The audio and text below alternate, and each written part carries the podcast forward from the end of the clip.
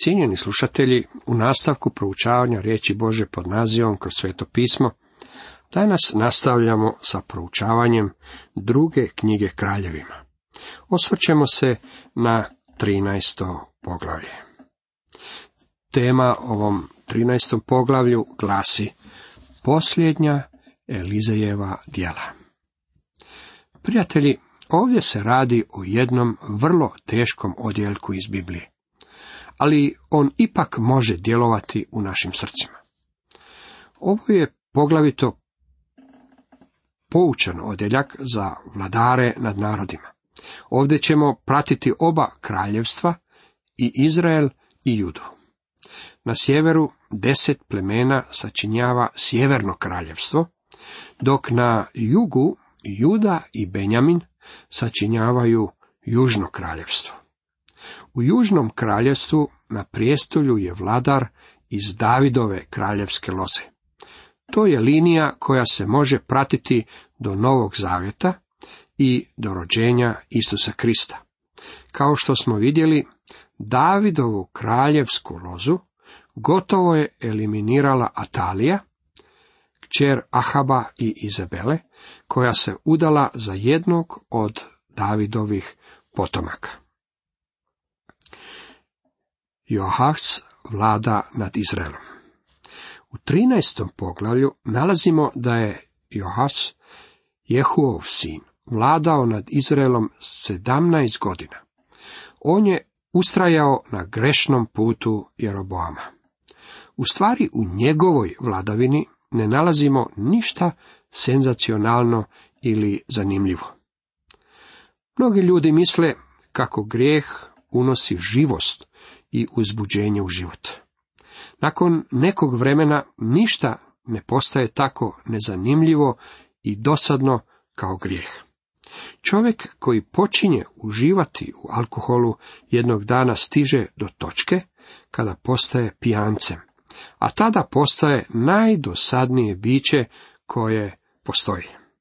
Također njegov život gubi svrhu. Ista analogija vrijedi za bilo koju osobu koja se uključuje u bilo koji grijeh. Ovo razdoblje povijesti je strašno dosadno. Zanimljivost postoji samo kada je Bog djelatan.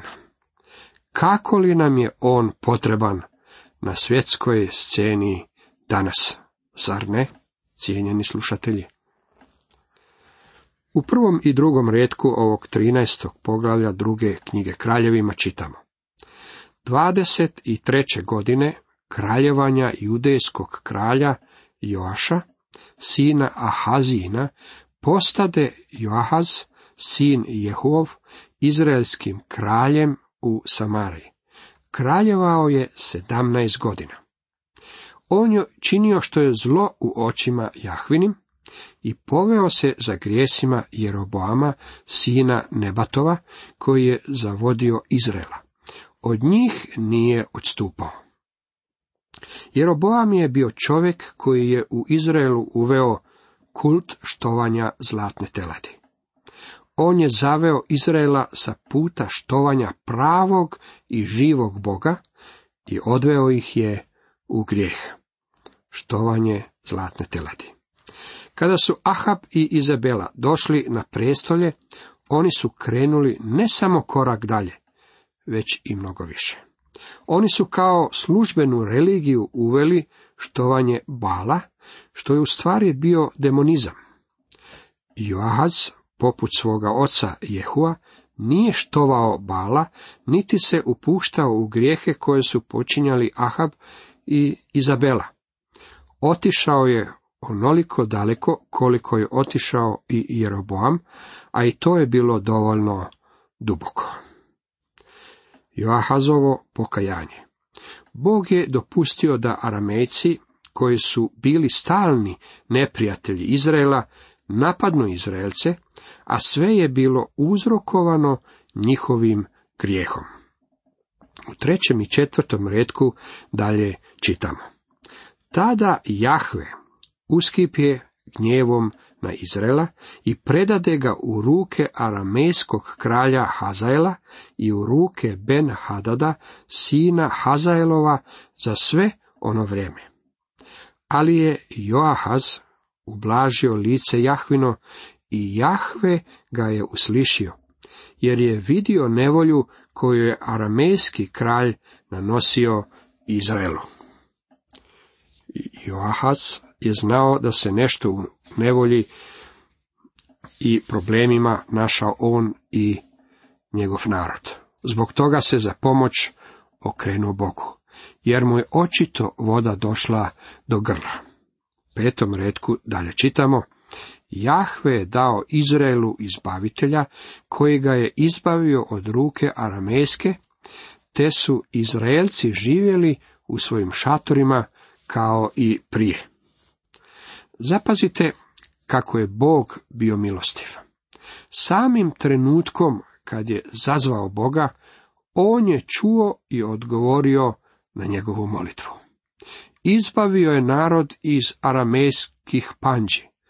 Dragi prijatelji, mi danas uopće ne shvaćamo koliko je Bog dobar i koliko je On dobar prema vama i meni.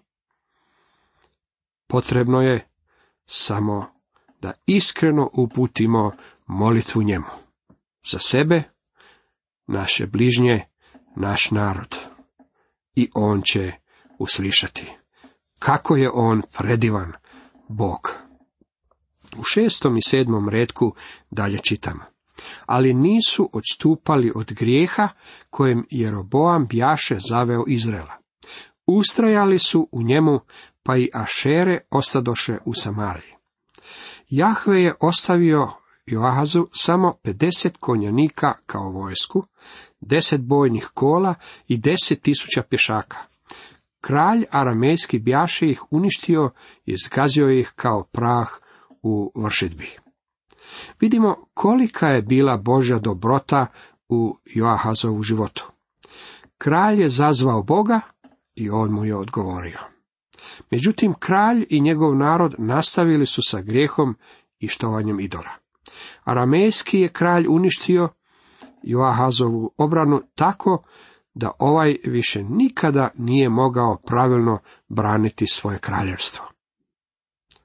8. i 9. redak: Ostala povijest Joahazova, sve što je činio i poduzimao, zar sve to nije zapisano u knjizi ljetopisa kraljeva izraelskih? Joahaz je počinuo sa svojim ocima i bi pokopan u Samariji, a njegov sin Joaš zakrali se mjesto njega. Ovdje imamo zapis o Joahazovoj smrti. Ovo je opis ovog čovjeka: kralj je mrtav, živio kralj. Joaševa vladavina nad Izraelom. Još je jedan kralj došao na prijestolje. U 10. retku ovog 13.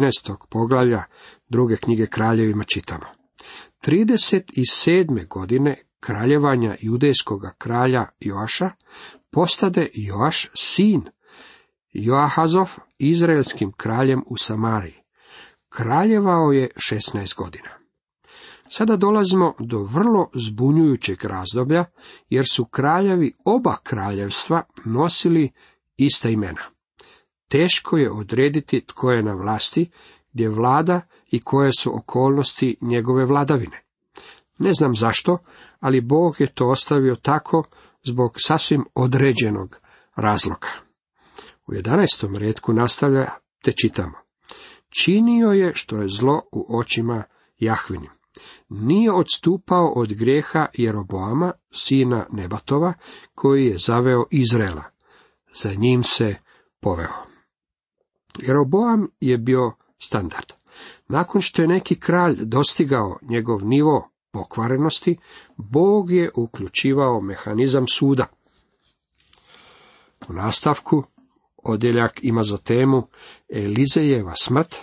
Njegovo se proročanstvo ispunjuje. U to je vrijeme Elizej obolio od neke bolesti. Na kraju je ta bolest bila uzročnikom njegovog umiranja. U 14. retku dalje čitamo: Kad se Elizej razbolio, od bolesti od koje mu valjade umreti, dođe mu izraelski kralj Joaš, rasplaka se nad njim i reče mu: Oče moj, oče moj, kola Izraelova i konjanici njegovi. Elizej je bio kula moći sjevernog kraljevstva na način na koji Ilija to nikada nije bio. Čini mi se da kada je u dvor stigla vijest o Ilijinom uznesenju u nebo, kralj i mnogi drugi su priredili veliku proslavu. Međutim, Elizej je bio od velike pomoći kralju, pa se zbog toga iskreno zabrinuo kralj kada je čuo da je prorok bolestan. U 15. retku čitamo: Elizej mu reče: Uzmi luk i strijele. I on dohvati luk i strijele. Kada je kralj posjetio Elizeja, ovaj se nije zadovoljio samo posjetom i cvijećem. On je još uvijek bio Božji prorok i imao je kralju za predati još jednu poruku. U 16. i 17. retku nam dalje nastavlja: Elizej će tada kralju: Nategni luk. I on ga nateže. Elizej stavi ruke na ruke kraljeve. Zatim reče: Otvori prozor prema istoku. I on ga otvori, a natoče Elizej odapne.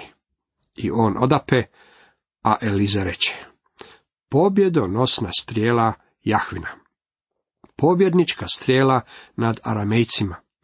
Do nogu ćeš potući Aramejce kod Afeka. Joaš se baš nije isticao po svojoj vjeri. Iako je naricao nad prorokom koji je umirao, on ipak nije bio čovjek velike vjere i ipak nije vjerovao da će mu Bog podariti pobjedu nad aramejskom vojskom. 18. i 19. redak nam dalje nastavlja. I nastavi: Uzmi strele, on ih uze. Elizej tada reče kralju: Udri o zemlju. On udari 3 puta i stade. Tada se rasrdi na njega Božji čovjek i reče: 5 ili 6 puta trebalo je da udariš. Tada bi potpuno potukao Aramejce. Ovako ćeš ih pobijediti samo 3 puta. Zbog toga što nije vjerovao da će mu Bog podariti pobjedu, obeshrabrenje je uzrokovalo da ne udari o zemlju toliko puta koliko je trebalo. Mnogi predivni Božji projekti nikada ne zažive i nikada se ne provedu do kraja zbog toga što se Božja djeca koji bi trebali provesti te projekte susreću sa pritravljenima i obeshrabrenjima. Tada Božja djeca često znaju reći: ovaj projekt nije po Božoj volji. Takav je stav zauzeo i Joaš. On je u pod udario samo 3 puta. Time je rekao: mislim da nije Božja volja da ja pobjedim. Ako želite da vas Bog upotrebi, tada se jednostavno morate pokrenuti. Elizej nam je u ovome podario vrlo praktičnu pouku. Poslušnost Bogu donosi i pobjedu. Nastavak ovog 13. poglavlja druge knjige Kraljevima ima za temu čudo na Elizejevu grobu. U 20. i 21. retku čitamo dalje: Elizej zatim umrije i pokopaše ga. A pljačkaške čete Moabaca napadale zemlju svake godine. Dogodilo se te su neki, sahranjujući čovjeka, opazili razbojnike. Baziše mrtvaca u grob Elizejev i odoše. Mrtvac, dotakavši se Elizejevih kostiju, oživje te stade na noge. Čak je i nakon smrti Elizej zadržao svoju sposobnost činjenja čudesa. Sada razumijemo koliko je on značio u životu svoga naroda i za svoga kralja. 22. i 23. redak nam nastavljaju riječima: Aramejski kralj Hazael ugnjetavaše Izraelce svega vijeka Joahazava. ali im se Jahve smilova i ražali se nad njima. Pogleda na njih zbog svoga saveza, kog je sklopio s Abrahamom, Izakom i Jakovom. Nije ih htio uništiti i nije ih odbacio daleko od svoga lica do danas. U isto vrijeme, dok je Bog kažnjavao Izraela pomoću Hazaela, nije dopustio da ta kazna bude prežestoka. I nastavak 24. i 25. redak završavaju ovo poglavlje. Hazael, aramejski kralj, umrije, a njegov sin Ben-Hadad zavlada namjesto njega. Tada Joaš, sin Joahazov, opet uze iz ruke Ben-Hadada, sina Hazaelova, gradove koje Hazael u ratu bjaše oteo njegovu ocu Joahazu. Joaš ga je 3 puta potukao i vratio gradove Izraelove. Drugim riječima, koliko je Joaš imao vjere, tako mu je Bog i učinio, i 3 puta mu je podario pobjedu. Cijenjeni slušatelji, toliko za danas.